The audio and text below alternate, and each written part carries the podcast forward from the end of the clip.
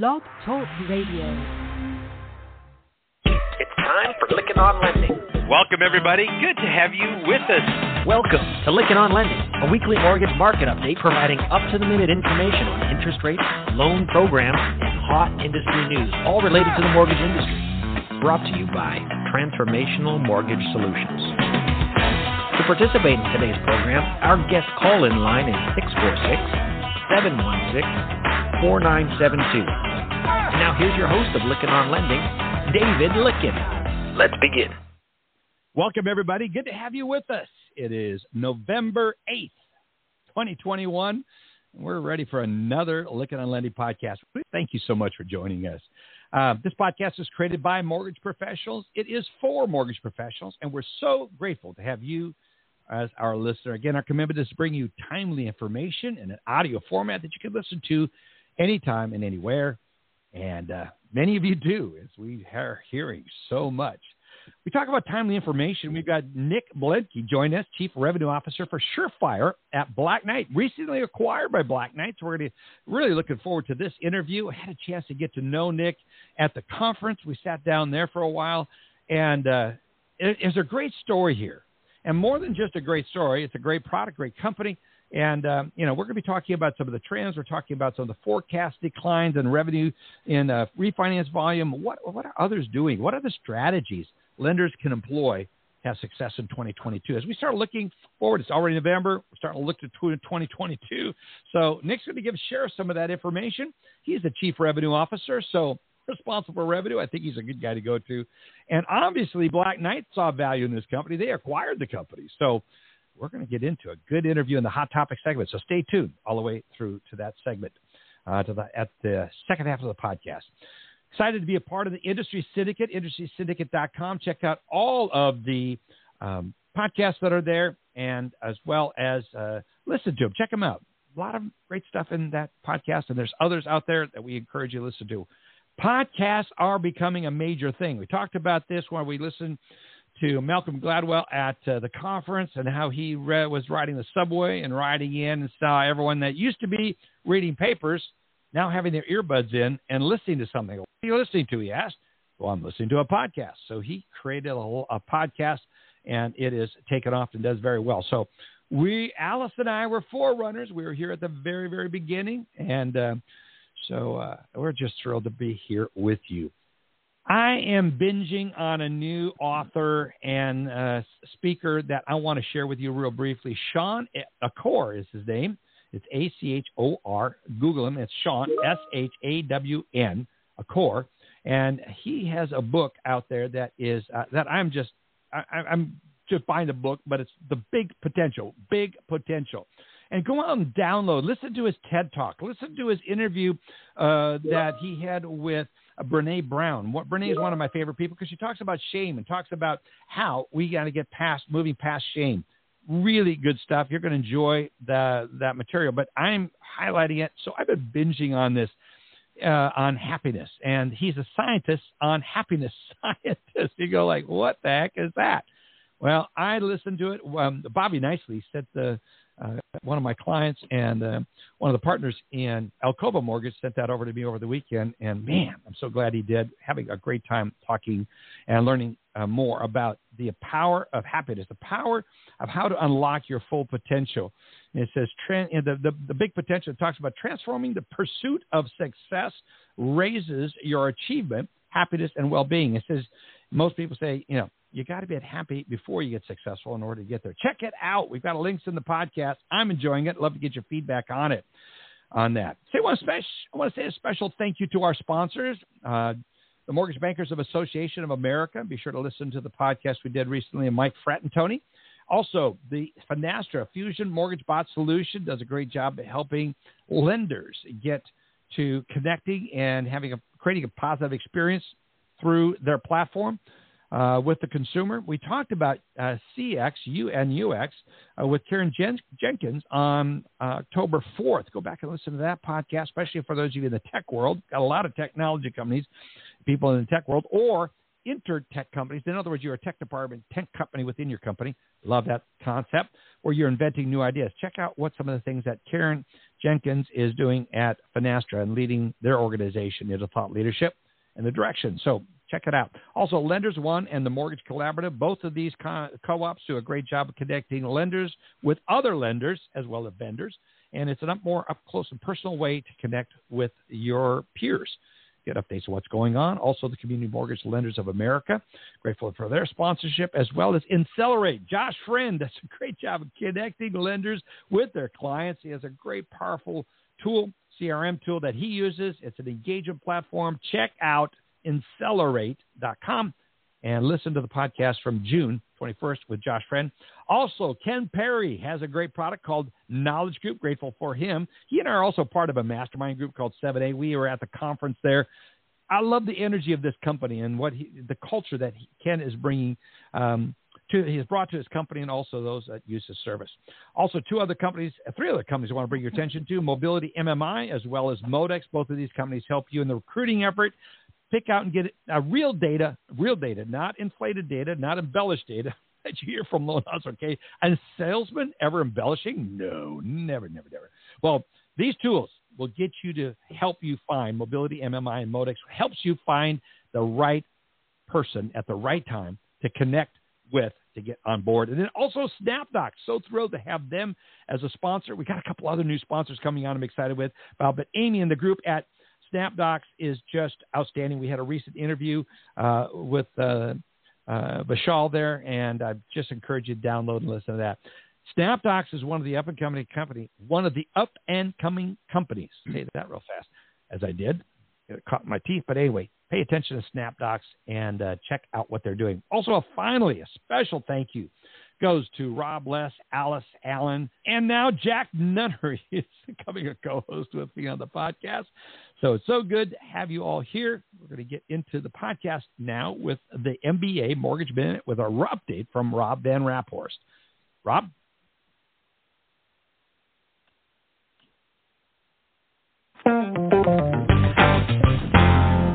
Hi, I'm Rob Van Raaphorst. Welcome to the Mortgage Minute and the latest news from the Mortgage Bankers Association. Last week, the FOMC of the Federal Reserve announced its plans to begin tapering its purchases of Treasury securities and agency MBS.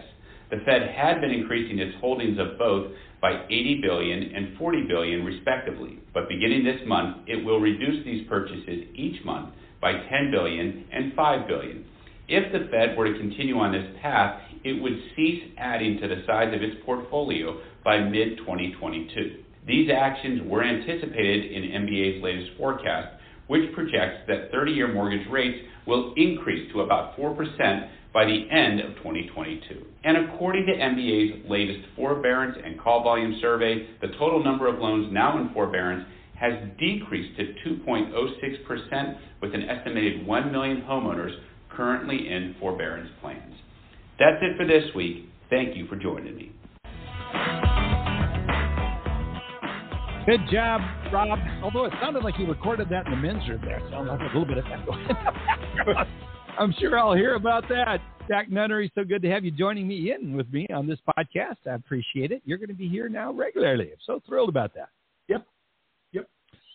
Yeah, well, we're going to get into it. Uh, all the other exciting things we have. Jack's going to be joining me in the commentary anyway. But Jack, just want to say, it's so good to have you here. We've got Les Parker here. By the way, sign up for the Mortgage Action Alliance app and get to become a member of the MBA. If you're not, they do such an amazing job. What we're doing, what they're doing for our industry. I just uh, the whole team, Bob Broeksmit, Marcia Davies, um, the this the whole leadership team, all of them there, uh, does such an outstanding job. Um, Pete Mills there with the Independent Mortgage Bankers uh, Initiative. There's just so much going on with the MBA. If you're not a member, become a member, and if and also download the Mortgage Action Alliance app. I want to make sure that's unpunctuated out there. You can find it in the App Store.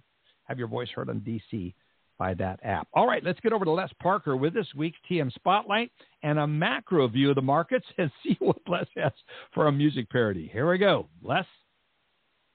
TM Spotlight Soundbites is brought to you by Power Seller, making hedging easy. Bod by Doug. Bod by peacefulness. Hello, rowdiness. MBS going cry. Bye bye the Fed buying.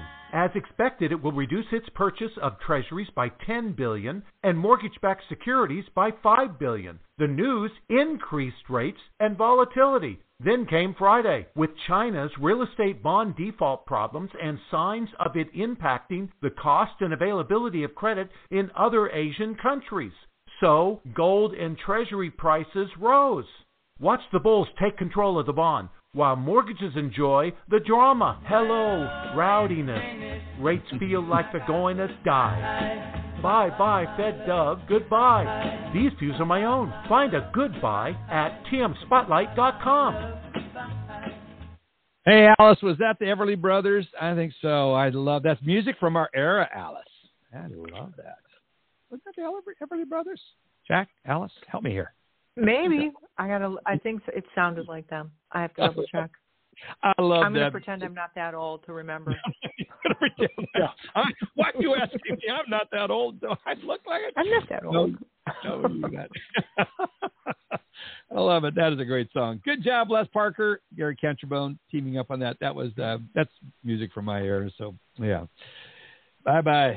So Matt Graham is here to give us his perspective on what's happening this week. Matt, that song David. is just one of my favorites. Yes, so good to have you. I'm sorry I harassed you in your absence in your absence last week about being your of the podcast. Here, hello, we've got an update from Matt hmm. Graham. But anyway, you always add extra energy. Good to have you here, bud. What's up? Great to be here, Dave. Things are going to change today on the energy front. Let me tell you. you did go have a couple expressos or a Red Bull, didn't you? I'm just. Oh, I'm going to overcorrect. The pendulum is going to swing back past the midpoint. Character. We Yeah. love Matt Graham as you are. All right, here we are. Let's So let's talk about the market. Crazy stuff.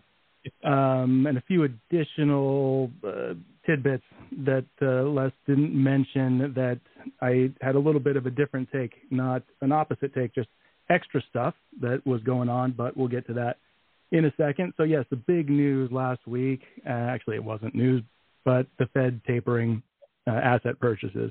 We knew that was coming. We knew it was likely to be 10 billion treasuries, 5 billion MBS at first there was a little bit of confusion and a little bit of a negative reaction in the bond market because a couple of the news wires made it seem like the tapering amount was bigger than expected. Uh, but when we looked a little bit closer, we could see that was only due to the fact that they were implementing it right away and saying that the first reduction would occur by the middle of November, next reduction by the middle of December. And so some of the headlines talked about a 20 billion uh, a month reduction in treasuries, but it was a reference to where it would be at the end of uh, 2021. So two consecutive months of 10 billion reductions equals 20 billion. Mhm. Translation, no big deal. Bonds weren't freaked out. There really wasn't even a huge reaction in terms of volume or volatility. Uh, 10-year yields rose a little bit. MBS fell a little bit. But uh, in essence, the bigger mover of the day ended up being the ISM non-manufacturing report at, at 10 a.m. And we can see that pushing yields up very clearly at 10 a.m. That was a record number for ISM services. Uh, you know, for people that are saying, "Oh, the economy is terrible." Well, n- not every piece of data agrees with that. Right. And uh, I'm I'm not here to cheerlead for the economy. On the other hand, but it's you know just something to Well, help you're here to balance report the it. outlook. No, I'm that's here really to good. report on point. it. Just Yeah, the here to facts. Dave. Just the Just the facts. facts. Exactly. Uh, so And the market notable one that was. Yeah, sorry about that. Yeah. It was a notable one. Um, and the other notable thing that we talked about last week is that bonds had rallied in the past after the Fed had tapered. It did take a few weeks in 2013, but it was nonetheless interesting. In fact, bonds have rallied every time the Fed has stopped buying bonds uh, or announced that that they're stopping buying bonds. And so we were wondering, you know, did the market sell off enough between this announcement and the I don't know year year and a half leading up to it? Because really the liftoff process began in August 2020 so uh, quite a lot of time has passed. And the answer seems to have been yes the market sold off enough that this could be taken in stride and in fact Thursday morning we were greeted with a big rally in the bond market which was big enough uh, to sort of be a little bit surprising to some and uh, people started a scramble to try to explain what this was all about. And I think that even the savviest market watchers saying things like, we're not entirely sure what's going on here, but seems like it has to do with the Bank of England uh, because the Bank of England was out with their announcement on Thursday morning. There was definitely uncertainty as to how they were going to play things, and they ended up taking a slightly more dovish, aka rate friendly approach.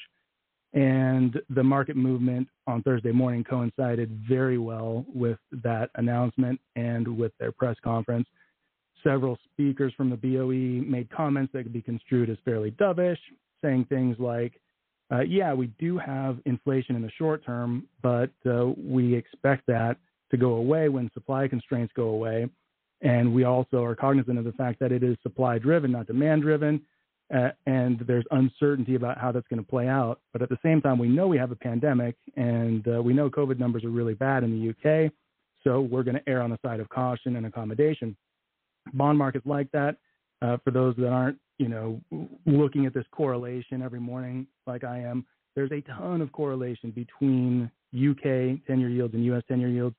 Same thing with German uh, 10-year yields, which is effectively the EU 10-year because Germany is by far and away the biggest economy in the EU.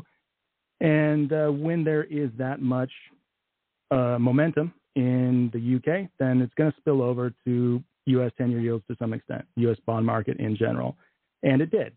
Uh, Thursday just sort of got us back in line with the low yields of the week, but then Friday we had the jobs report. The jobs report was strong, stronger than expected, positive revisions to the previous month. Uh, some naysayers were pointing to the fact that the labor force didn't pick up as much as they thought it should be for people coming back into the workforce. But nonetheless, I mean, it was a strong report, and bonds did not rally um, because of some read of the internal components of that data.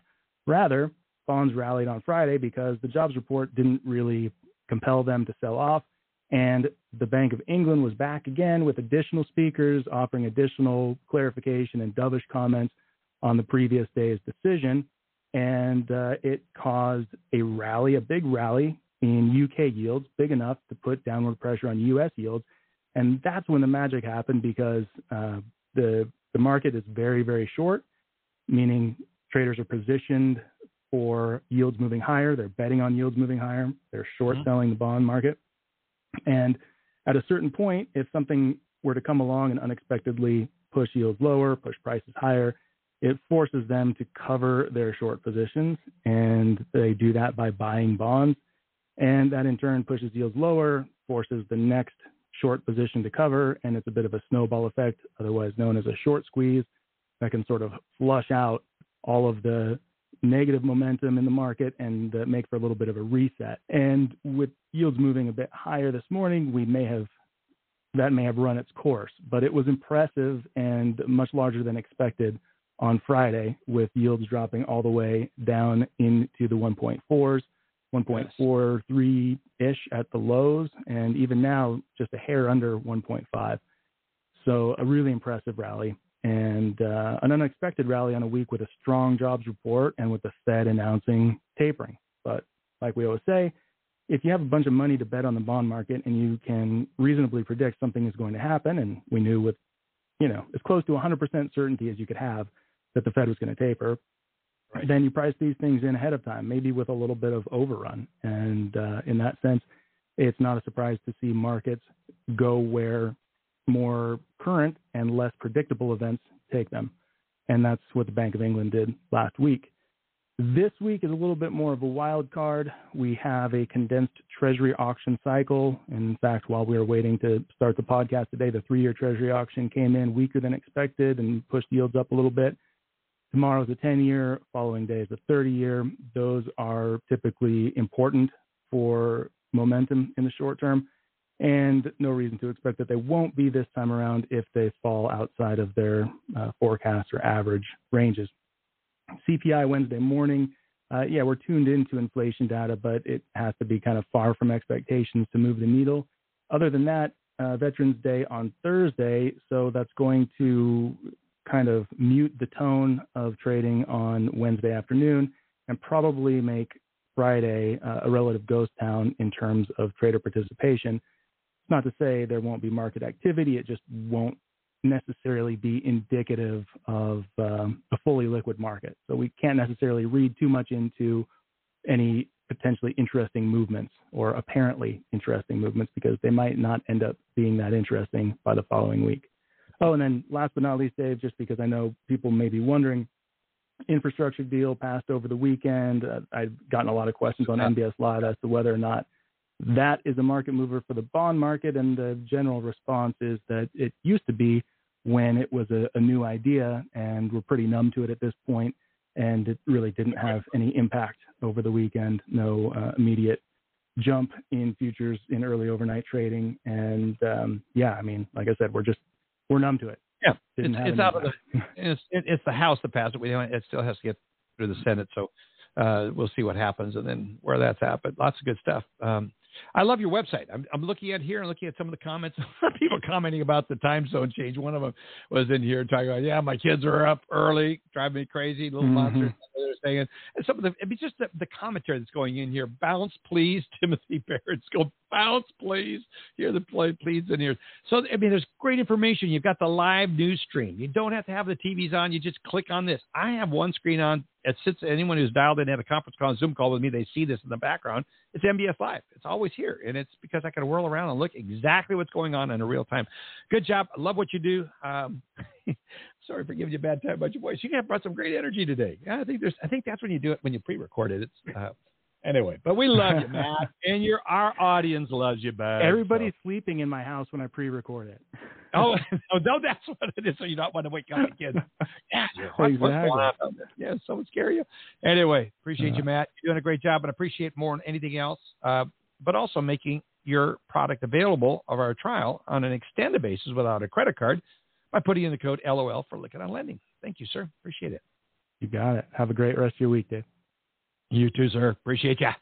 Alice Alvey is here. She's CMB Vice President of Education and Training at Union Home Mortgage, and uh, she's got this week's legislative update. Hey, Alice, I, you remember where we first met? You remember? Y- yes, the tech, that Texas Mortgage Bankers event. That's right. We, my, my old partners, uh, Andy and Chuck, we put on an event. At, uh, this was when I was with uh, partnered in at MBS Mortgage Banking Solutions, and we did the event up in Dallas. And I'm speaking next week. I'm going to be up there, back in that same spot. Brought back memories of us, and they said, "Oh, the MBA. We got the MBA to co-sponsor." And we said, "Jack, you're going to love this." They said, "But in order for us to sponsor it, you need to have this." Gal speak, and I said, "What's it on?" And he said compliance. And I gone, "Oh, shoot me in the head!" I you're we're wanting to draw people to this conf to this uh, to this event. And they said, "Oh, you haven't met Alice, have you?" And I go, "Nope, nope." Listen to you from the first time you start speaking, and we've been friends ever since. And uh, good friends, good friends. So anyway, Alice, what you got for us, friend? Yeah, that was a funny day. I remember that, and I think the audience was kind of apprehensive too about talking compliance. But yeah, you got to make it fun, right? It's uh, You do. I always say compliance is easy. It's just customer service. It's not rocket science. So, um, but I, that is a little bit along the lines of what I was going to talk about today. So there's been a little more press and a lot of buzz about the fact that New York has now signed uh, as a state law that non-banks have to, you know, independent mortgage bankers essentially need to comply with Community Reinvestment Act laws. Mm-hmm. And this has always been something that's been, I think, as a lender, very difficult to wrap your heads around because you go, I thought CRA was about the fact that a bank takes money from a community and therefore therefore should be reinvesting mm-hmm. back into the community that, that it is taking deposits from. That was really one of the original premises for this law, among Yep. other things. Started um, by so when you say, how do I pick that up? Yeah, how do I pick that up and apply it to a lender who does not take deposits?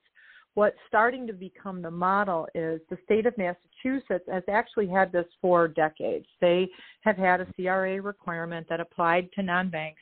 Um, so there's there's two groups that are really struggling with it. It's not only the, uh, us as independent mortgage bankers, but it's also credit unions. There's a group of smaller credit unions that also struggle with com- this level of compliance and scrutiny because it takes money. It takes an investment uh, to be able to look at what products do I have to offer, um, what what extra activities do I have to be involved in, and how do I measure this if I'm not a depository or like in a credit union case, I, I have a specific member base and that's who I'm supposed to be serving. Um, you know, am I measured against that base for being able to contribute back into community? So there's a lot of complexity with this. Uh, for those of you who haven't had a chance to check out how some of this might work, it is time as an independent mortgage banker to pay attention to it. Uh, you can take a look at the way Massachusetts structures it. Uh, Illinois has signed a law also, but they have not codified all the rules and how it's going to be executed. So, really, our best example is looking at how some of the examinations have gone for the state of Massachusetts and how some of those peer comparisons have been drawn. Um, so, they, they use a rating system. They look at, you know, the products that you're offering. Are they um, going to be assisting low to moderate income borrowers? If you're a servicer, they look at how you're assisting borrowers who are struggling with payments and as they get into that loss mitigation phase. There are several components to it that require as a lender that I'm making an effort to offer products and support my borrowers in servicing who are in that low to moderate income range. I think we're as an industry we have to try and figure out how to embrace this. It's it's I mm-hmm. see it like the SAFE Act at this point. When you get a big state like New York that buys in uh, with the SAFE Act, you know, once we started hitting three and four states that were implementing loan officer licensing, it got rapid trajectory from there uh, before it became federal law. So you might as well take a look at, you know, how would we address this? How would we look today if we were measured? And I think make sure as an industry we get all behind it on how we are what at what level are we okay with this? Because if we say we're not okay at zero, at any of it, uh, I think we lose. You know, that's the power of negotiation. I have to try and figure out. Well, maybe we're starting at I don't want any in hopes that we only get uh, you know one baby step in. Uh, larger institutions, I understand. Uh, you know, the top five, top mega lenders that are out there. Uh, it makes sense that what we make sure that there isn't any discriminatory or practices that put up barriers. Um, but for the smaller companies, there should be an exemption line, in my humble opinion, uh, because it is difficult to try and put all the resources together to comply. At the end of the day, we all have an obligation to make sure we're not putting up barriers, and that we can do on a daily basis to take all the applications we can. Right? That's what we keep saying about independent mortgage bankers. Hey, we never turn we never turn away an applicant. so uh, we want every deal we can out there. Um, so that's just my two cents, Dave. As lenders have to start thinking about this a little bit more. Don't look at it as just one more state on the list uh, there does seem to be something that is uh, going to start brewing at uh, state by state levels, and we should be paying attention to it. Yep, I think you brought up a good point. A number of, uh, earlier this year, you know, saying the shift is going from the CFPB on a national basis to the to local CFPBs. I mean, uh, the or equivalents inside of each of the states, and the regulatory shift has gone to state, which is making this thing so much more complicated, Alice uh, from that standpoint is how do you? I mean, one thing is to monitor CFPB. Look what's going on. They certainly haven't gone away. There's action being taken, but uh, more more attention and focus needs to be put at the state. You raise up a great point. Good job. Mm-hmm. Thank you. Thank you. Thank you. Thank you for being here all these years and staying being here. Stay say hi to Andy, your husband. Appreciate you. And have you participate in the hot topic segment. Thank you so much. Let's get over to Alan Pollock with the tech update. Alan, good to have you here with this week's tech update. What's going on? What? Alan? Oh, a little bit of everything. I was trying to figure out. Week, we said that we heard more roofers. excitement. Yeah, last week we heard yeah, roofers. Man, we have so much stuff this week going on. Yeah. So we're going to talk about health checks, but not right. not the kind that the government is asking us to have. I'm talking about security health checks. We're going to talk about that in a minute. But first, David, because I always bring information about restaurants and all the robots that work those restaurants, you didn't know, but now you do, that McDonald's has been testing out a fully robotic ordering system that uses voice and IBM Watson. Actually, IBM acquired McDonald's Labs, but they're 85% accurate. And I chuckled when I read it because that's probably a high level of accuracy based on how often you go to a drive-through and your order's wrong. But that's just my own opinion. So let's move ahead. This is really cool, David. The Cheesecake Factory, get this. You thought the mortgage industry was complex? I'm going to make everybody leave this podcast say with nothing but excitement of how simple the mortgage industry is. The Cheesecake Factory has a 500 page employee training manual. It has an entire page about how to handle strawberries, 12 steps on hot tea service, and get this 42 words to use when describing a cheesecake.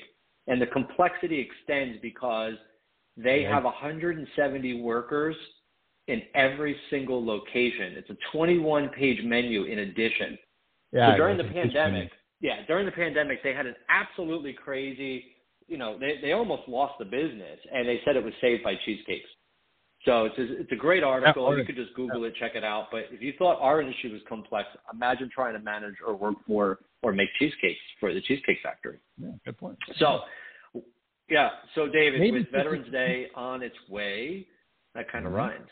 Um, Fairway Mortgage, uh, Fairway Independent Mortgage, I should say, they're going to deliver 100 service dogs to vets. And I thought this story is so just so awesome.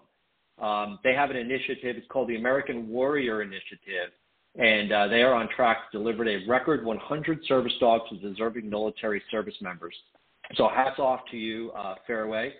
Um, in addition, by the way, in addition, by the way, in 2021 this year, David, they have already delivered 65 service dogs, and they've also partnered with the Milwaukee Brewers to donate um, service dogs to U.S. Army veterans uh, and such. So great thing there. By the way, I personally give to the Wounded Warrior Foundation. Yeah, we do. They're here in Jacksonville, and they do a ton of stuff. And my daughter, for her senior project, um, one of the things she had to do to get the, for part of her college applications is she actually became a, um, a student advocate, and she's also raising money for the Wounded Warrior Foundation. So there's a lot of amazing places you can help raise money or Yeah. donate money. You should check it out. It's a great it's a great uh, remembrance that we have coming up this week, and for anyone that you know is in our path, thank you, of course, for uh, for your service. So let's so let's much. uh, move on. Would you use this, David, if you worked at a lender and you operationally would you use a voice activated appraisal management system? Absolutely. You would. Okay, so you would say using Alexa, "Hey, Alexa, I would like to understand where the appraisal for the Johnson file is." Or, "Hey, Alexa, I would like to place an order, an appraisal, please, with ABC Company for Mr. Johnson." You would do that. Mm-hmm. Absolutely. We'll do it. a All right. Well, all right. Well, my Evo, that. it's a voice-activated appraisal management system, just recently, um, just recently released in the industry. Uh, Global DMS uh, has the technology. Um, if you haven't heard about it, the press release I think just came out. Uh, so check it out. It's called My Evo. I personally, David, don't know if I would use Alexa uh, in the office, uh, but now that we all work from home, I mean, hey, Alexa's there. Might as well use it. So Yeah. just the fact that it's voice recognition is the big deal here, not that it's on Alexa. It's awesome technology. Check it out. Uh, Global DMS. David, this is the big topic I want to talk about today, and I bet you Jack is going to nod his head after I say this. The question is, do you need a CISO? Okay. For those of you that don't know, it's a Chief Information and Security Officer. And the answer is absolutely 1000%. Yes. Yes, you must have this person. Their job, by the way, they're not the CIO, they're not the CTO, they're not your VP of technology. The CISO's job is to oversee a team and all of the risks facing your enterprise and put the necessary controls and security technologies and processes and assurances in place to minimize all of the risks to your organization. And they are empowered to manage that. Now, what's really interesting is you work with a lot of vendors. If you're a lender listening to this, or if you're a vendor talking with many lenders or other vendors, this is extremely important. I'm going to start first from the lender side. For all of our listeners that are lenders, you must do a health check. This is what I'm referring to a lot earlier mm-hmm. with your policies and procedures and your vendors. They have to go through SOC audits. They have to go through penetration tests and they have to get those updated and renewed and they have to test those controls. Please Yeah. make sure you reach out to your vendors and you make sure that they are providing you with an update. Now, as vendors, right, we're all very diligent. We have to do this to close more deals Right. and to sell to banks and credit unions. So we have it. It's not that you're going to find an open hole and say to a vendor, I can't believe you don't have this. No, it's you need that updated information for your CISO. And what you need to do, by the way, is you need a plan. Should there be any type of data issue that occurs with any of your vendors, what is your plan on how you're going to handle that information? Do you call your insurance company first? Do you call a forensic auditor? Do you contact borrowers? What are the state laws on when you contact borrowers and you don't? There's a lot of gray areas you need to work through. A CISO will put your plan in place. So, David, we'll leave it there today. We'll talk about the CISO role on the vendor side next week. But I, I can't wait for the second half of the podcast yes. today. Thank you, everyone, for being our listeners. And you know how to get a hold of me or David. I'll just talk Yeah. about my contact info. It's Allen, A L L E N, at tms-advisors.com. Yes. And Alan, thank you so much. Great feedback. Uh, I still get comments about what was the one about the cow caca that you were talking about? That? was Yeah, uh, artificial intelligence. Yeah, and being able to um, have cows go to the bathroom on demand. Yeah, that, that cracked me up. Uh, uh, someone was texting me over the weekend. Hey, listen, did Alan really bring that up? And uh, so, anyway, you bring up some of the most extemporaneous stuff. Sometimes it's just uh, out there, and uh, we appreciate it. People comment on it. So, Likewise. value. You By the way, come- David, Yeah. one one last quick thing. You know, I was going through because for every single podcast we do, maybe I missed one in my time. Um, I all my notes for each show is written down. Um, you know, and I prepare them ahead of time. So I went to my very, very, very first radio First program, and it was um, it was um, October second, two thousand and seventeen, and I talked about blockchain and user interface design. Ah, interesting. Yeah. Well, you're it's timely back then. Could be timely even today. So, appreciate you, Alan. Thank you for being here. Appreciate it so much. Thank you. Hey, Jack. Jack, as you look over to the first half of the podcast here, real quickly, any uh, reflection and thoughts here, co-host here? I'm so excited to have you as a co-host. Yeah, I've got a couple, David. I've got a couple. Uh, you know, when we go to uh, back to Matt's commentary, Yeah. uh, you know, one of the things that I've been focusing on is, uh, you know, keeping uh, my ear to the ground with the commentary that's coming out of the various folk at the Fed about uh, when they believe, uh, you know, we're going to see the next interest rate hikes.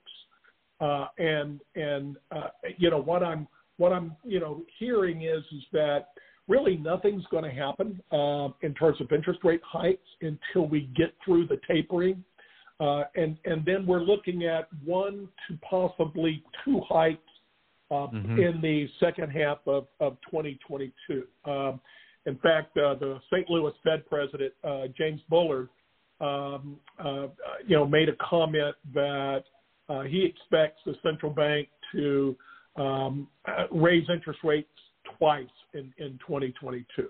So, uh, you know, that's just one thing that you know uh, I'm focused on is is you know what is the chatter coming out of the Fed, um, and then you know what uh, Alan was talking about. Of course, he was correct. I was nodding my head in agreement with him about uh, cybersecurity.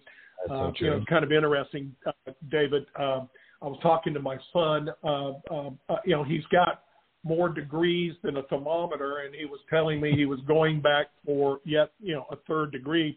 And you know, I kind of gave him one of those, oh, you just, you know, um, um, you know, can't, you know, uh, I- mean, you've got to be kidding, right? And he said, no, no. He said, but I, I'm going to get my degree in cybersecurity. And, and Ah. I thought, oh, you finally, you finally Finally. hit something that resonated with me. And Yeah. you know, to, to you know, Alan's comment, if you peel it back a little bit, you know, some of the thresholds for disclosure to consumers vary so greatly from state to state, and you really got to have somebody sitting on top of that, uh, David and and, and Alan, uh, you know, because you know there is a very uh, high level of complexity around these thresholds. I mean, forget for a moment, you know, the action plan, you know, that when you have a breach or a vendor that it, you know has a breach that you're associated with, what do you do next? You know, just staying on top of, of the different Oh, thresholds, you know, state state to state on on you know when you have to disclose to consumers that a breach has taken place. So I thought Yeah. that was a really nice way to finish up by Alan. Yeah, Although. I am interested in 85% uh, uh, you know, getting my order right going through the drive-through because really, I, I think 50-50 right now, Alan. Yeah, that's so funny. Yeah, I, Yeah, I, I would agree, Jack. Yes, you have to check your order before you pull away, or or that's it. You've got whatever you got. Yeah. yeah. And you started off, Alan, talking about you know ask uh, ask Alexa, would you feel comfortable doing that? Well, Union Home has absolutely crushed it because they don't ask Alexa, they ask Alice. They have a system that's voice commanded, and it's Ask Alice. They recorded Alice. This is a great story we need to go into sometime in technology. What they've done at Union Home, and Alice said, "Please don't call it Ask Alice. It's a system where it's a voice actuated system." I think that's going to be something in the future. Alice, that was such a cool thing.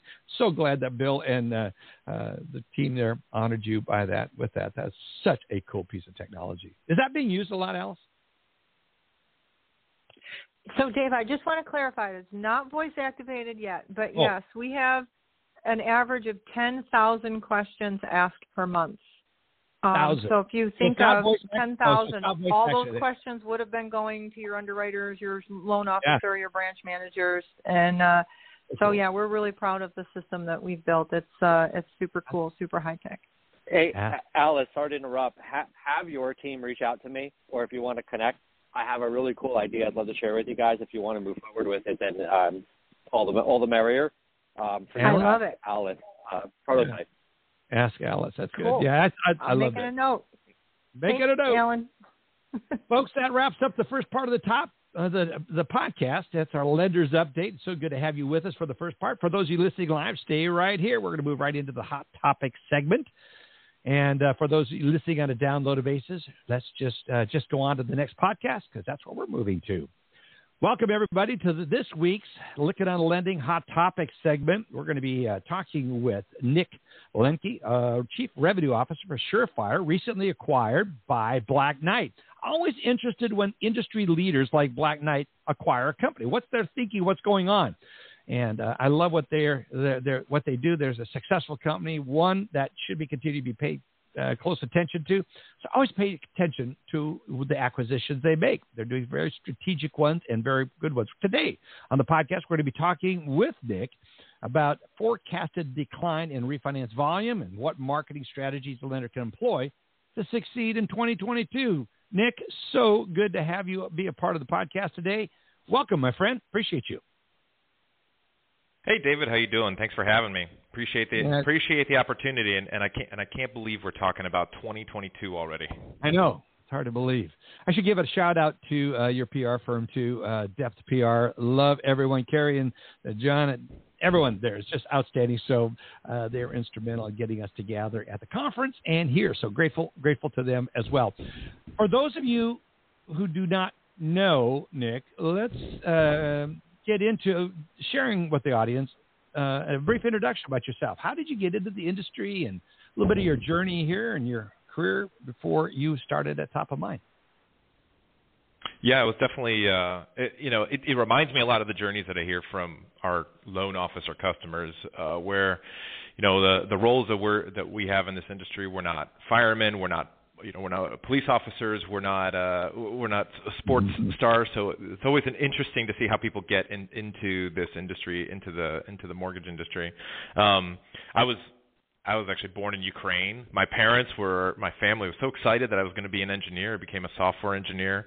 Um, and uh, uh, like like your co like your co-host uh, Jack Nunnery uh, telling telling us um, uh, about his son, how excited he was when he got into into cybersecurity. You know, they were relieved, right? They're so relieved that I took such a safe path, and then um, I, I I did that for years, and and and, and about six years uh, later, I, I realized, you know what? I'm really attracted to the the sales and the marketing part of this role, less so the engineering.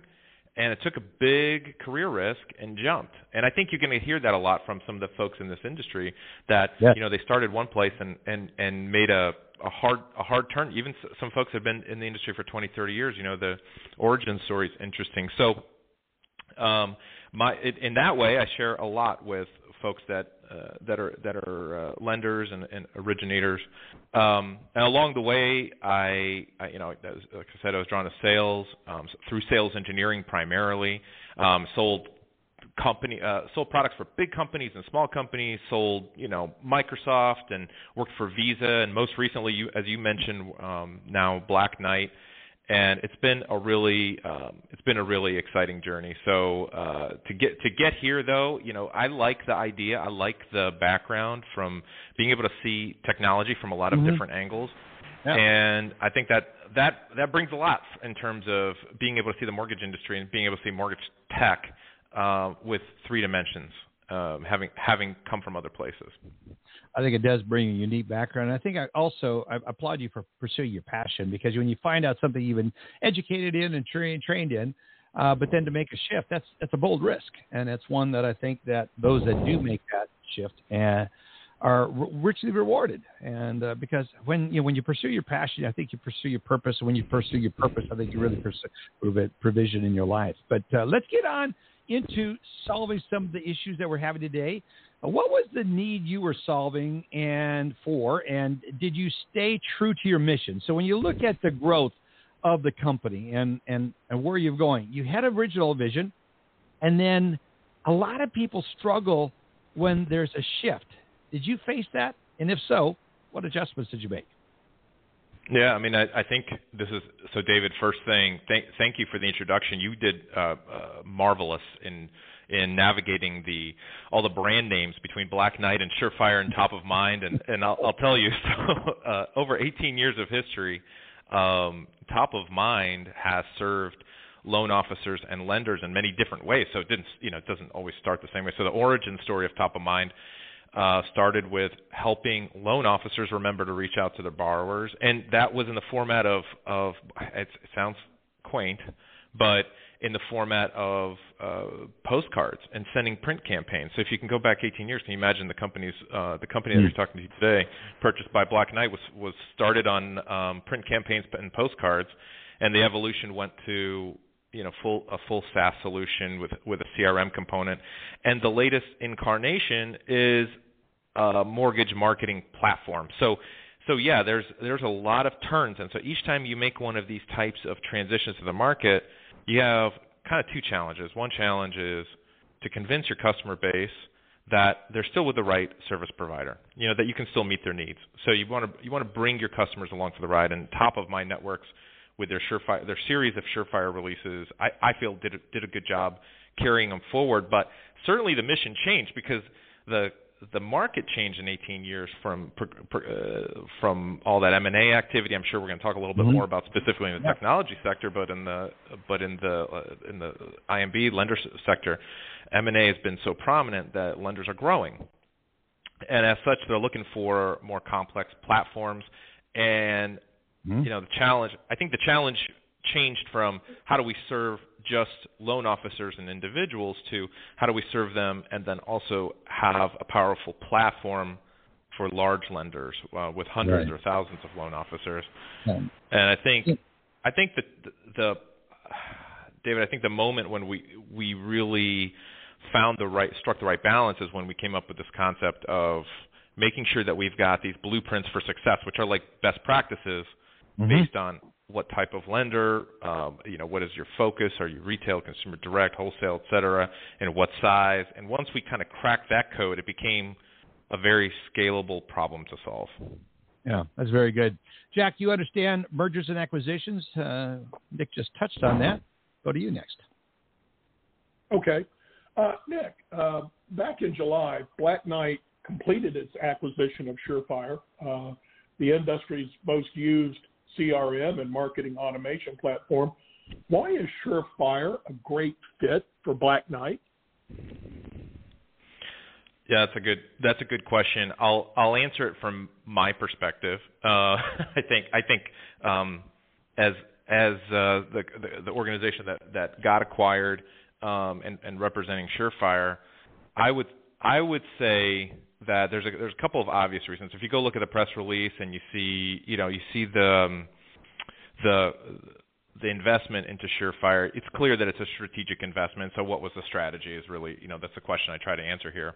What's the strategy? Right. Well, in Yeah. in the orig- in, in in the portfolio of Black Knight's origination products, they have some really strong brand names that they offer. Um, and and I don't pretend to represent them or, or understand every aspect of it. I remember I came from other industries, um, eh, but that is on brand, meaning that bringing in a CRM and mortgage marketing engine that is a brand name in the industry. Surefire has been a brand name for 18 years. Um, it makes a lot of sense for a company like Black Knight. They get to bring in something that they know is going to work, that's going to work right away. You know, I mean, imagine contrast it against their their other options. They could they could come in with a product that no one's ever heard of, or they could try to build their own. But this is one of the industries where I think that they saw that history. I mentioned it before. I said um, blueprints for success. Well, you don't really have best practices unless you've been practicing for a while. So it would it would be a while before they could have uh, a product to round out their portfolio. So I think that has a lot to do with it. Good. Thank you. Yeah, I think the, the, the Surefire is a good brand, and it has been around. I think, but it's more than that. It's it's. I mean, they they don't buy just something because it's a good brand. They really it's, it's got to see the integration, which is something mm-hmm. Alan is very familiar with. Alan, let's get over to you about integrating. Thank you. And Oh, I uh, you know we Al, Alan, I'm sorry, Alice. I Oh, got I got, Alan. I got yeah, Alice. Alan, Alan. I may have Alan. Sorry about that, Alice. Oh, that's so funny. It's okay. Alice, Alan. So Sounds so Black close. Knight, right? Yeah, so I, I'd love to just ask about integrating. You know, I know um, right now eh, with any acquisition, you've got to integrate to those different products and services. Sometimes existing interfaces may have existed, but anytime that you create that close partnership between your products, you always want to enhance. There's usually something to get the market first, and then there's a long-term plan. So, would you mind sharing kind of how has the integration been going, and and what are you going to be looking forward to uh, as the rest of this year concludes and into next year?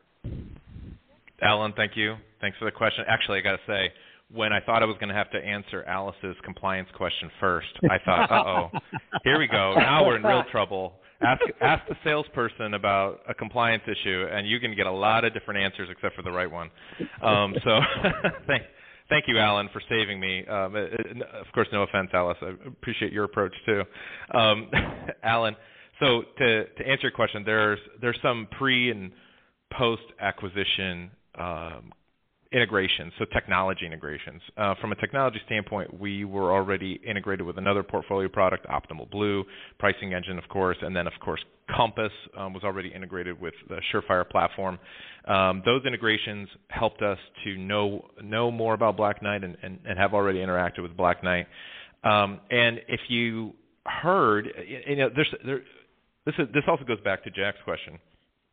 If if you just go off of the integrations that are kind of maybe obvious from a strategic standpoint, yes, we're working very hard to integrate right now with Empower, um, Black Knight's uh, flagship LOS, and we're we're very far down the road with that integration, and we're looking forward to making an announcement very soon.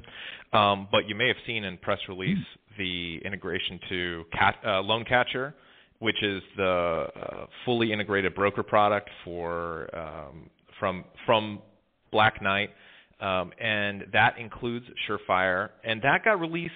So, like, if you if, if you're paying attention again to the to the press release, that was in July, and this integration was released in on September 15th at the NAMB show in Las Vegas. And if you do the math there, there's a huge, you know, a huge organization like Black Knight staying nimble and doing an integration in just a couple of months. I mean, Alan, uh, I'm I'm sure that's an impressive.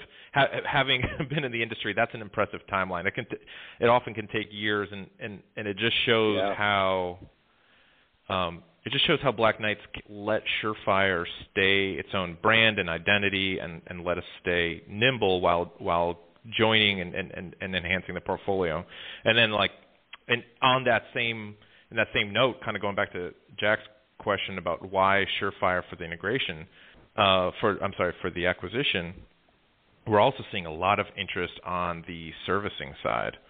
So, you know, and uh, you've, you've heard uh, you've heard in 2020 about obviously the refi boom, but that refi boom also characterizes a major hit to retention for servicers, something to the tune of 18% retention rates, which are unheard of, an, an unbelievable low in 2020.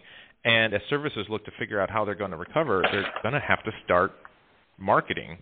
And Surefire Yeah. is a great tool to start uh, building into a servicing platform, and who better than Black Knight to address that problem?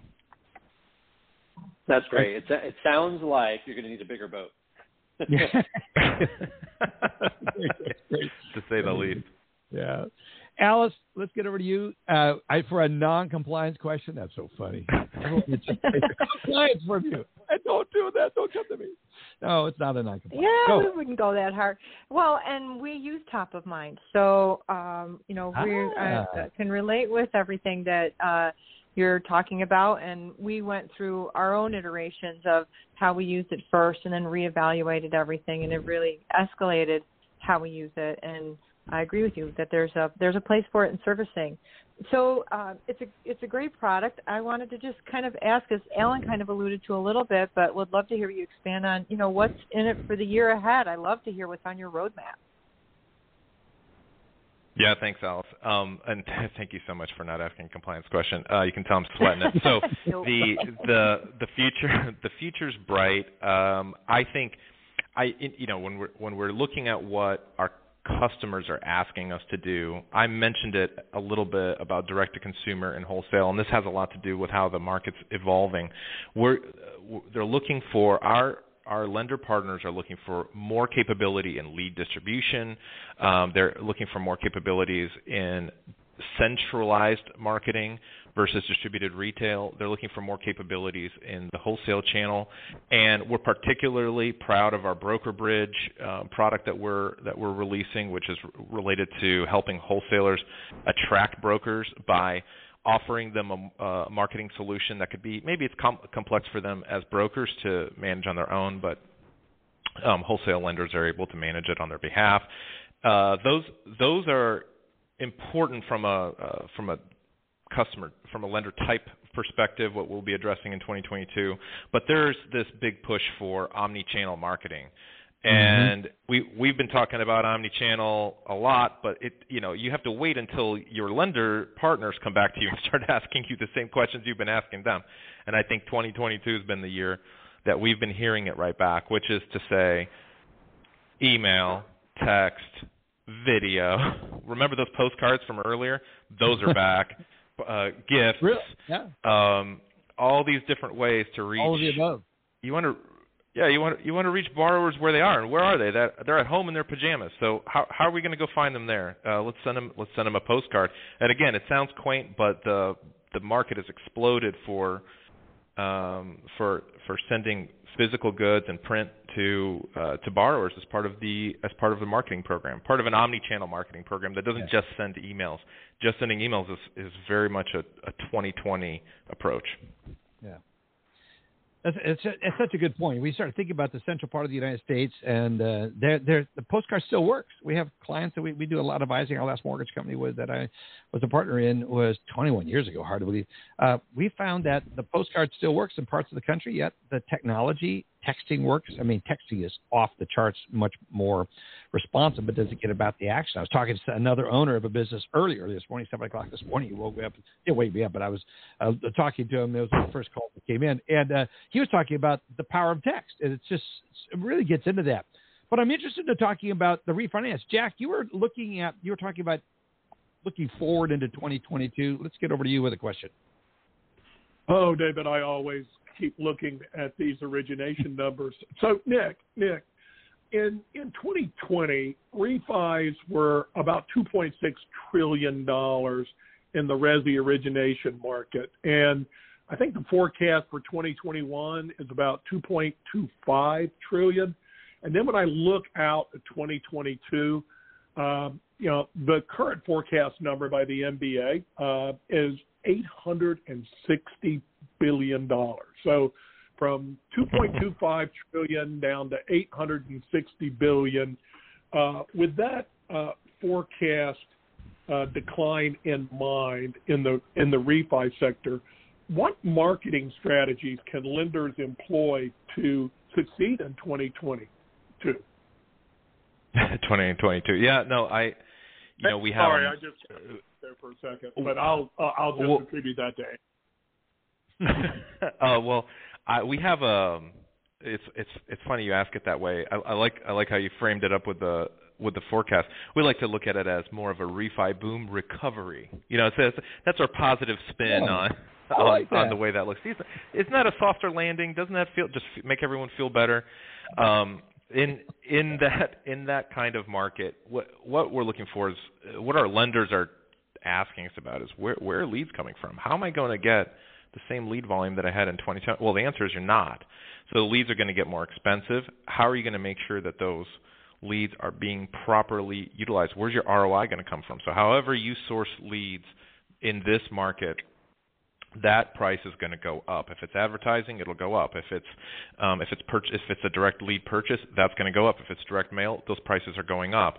Um, and what we're seeing is those lenders that are applying more sophisticated prospecting strategies are are winning more often. So if we we polled and we we measured our customers in 2020. Uh, so I, I dialed it back to February 2020. So we're going back to sort of pre-pandemic, um, pre-boom, and what we were seeing is, unsurprisingly, those that were using prospecting campaigns, automated prospecting campaigns, were doing about twice as well from a uh, from a closed loan volume standpoint as those that were not. Those that were relying primarily on relationships and um, outbound outbound communication only, or in, inbound leads only, only and and, and um, responding directly to leads uh, through direct non-automated measures.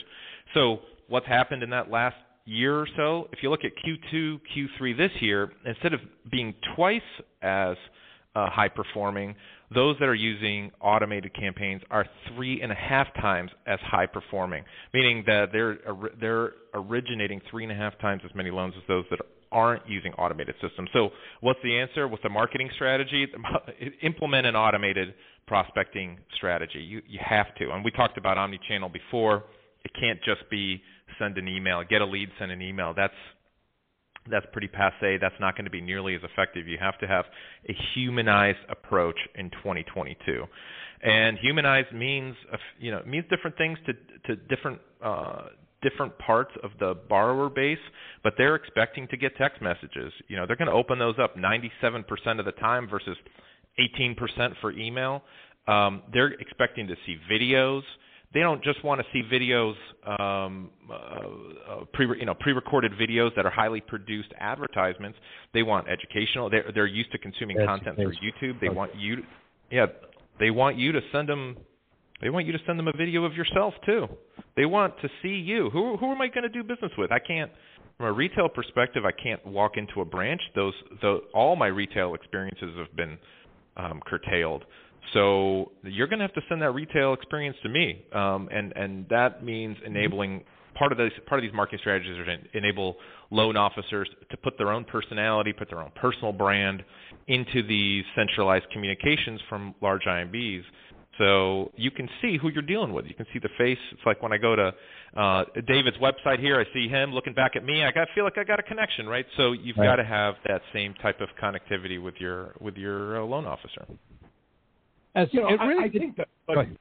I- I- you know, Nick, I think that's such a great point because, you know, those of us who've been in the mortgage banking sector for a while, you know, we we just kind of, you know, grew up in this industry believing that mortgage banking was a referral-based business, and and and there's a paradigm shift happening now with the electronic marketing that really challenges that old school thought. And and I agree with you. You're you're you're either going to embrace the e-marketing concept and all of the power it brings, or or you're going to get left behind over the next three three years.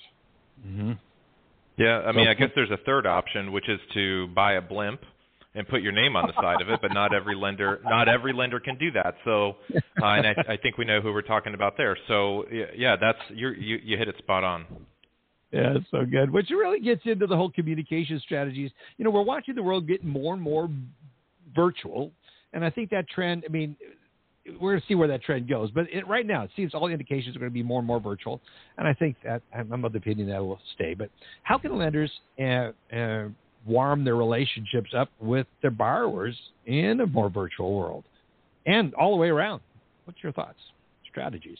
Well, you know, I think I think we're going to have to embrace technology in order to do that. And so, you know, some of these examples are are to think about how how the borrower experience is changing in a digital in a digital world in a in a post pandemic or, or in pandemic depending on, mm-hmm. on, on your uh, the way you look at it.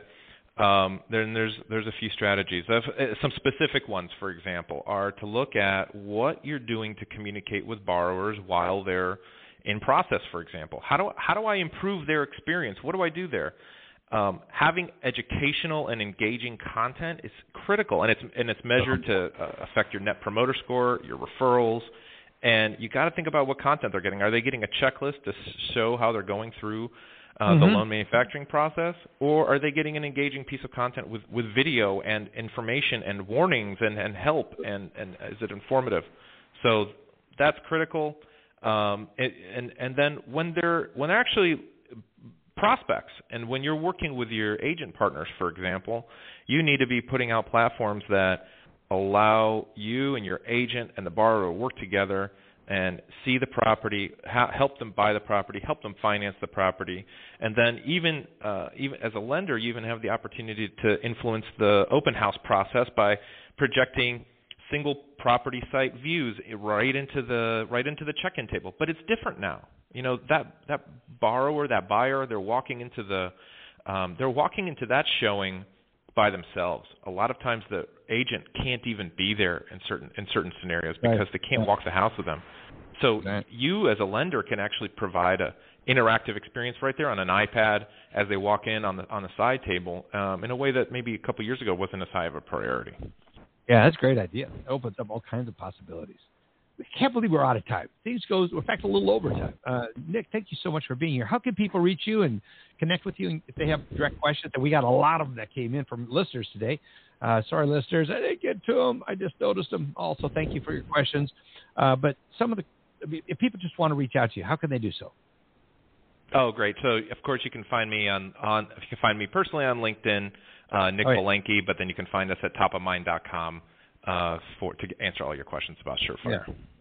Yeah, I appreciate you being here. Uh, thank you so much again to Depth PR for uh, connecting us. I, am really looking forward to watching your continued success now that you're inside of the Black Knight family, and uh, wish you all very, very well. I'm a big fan of Shelley Leonard and the vision that she has.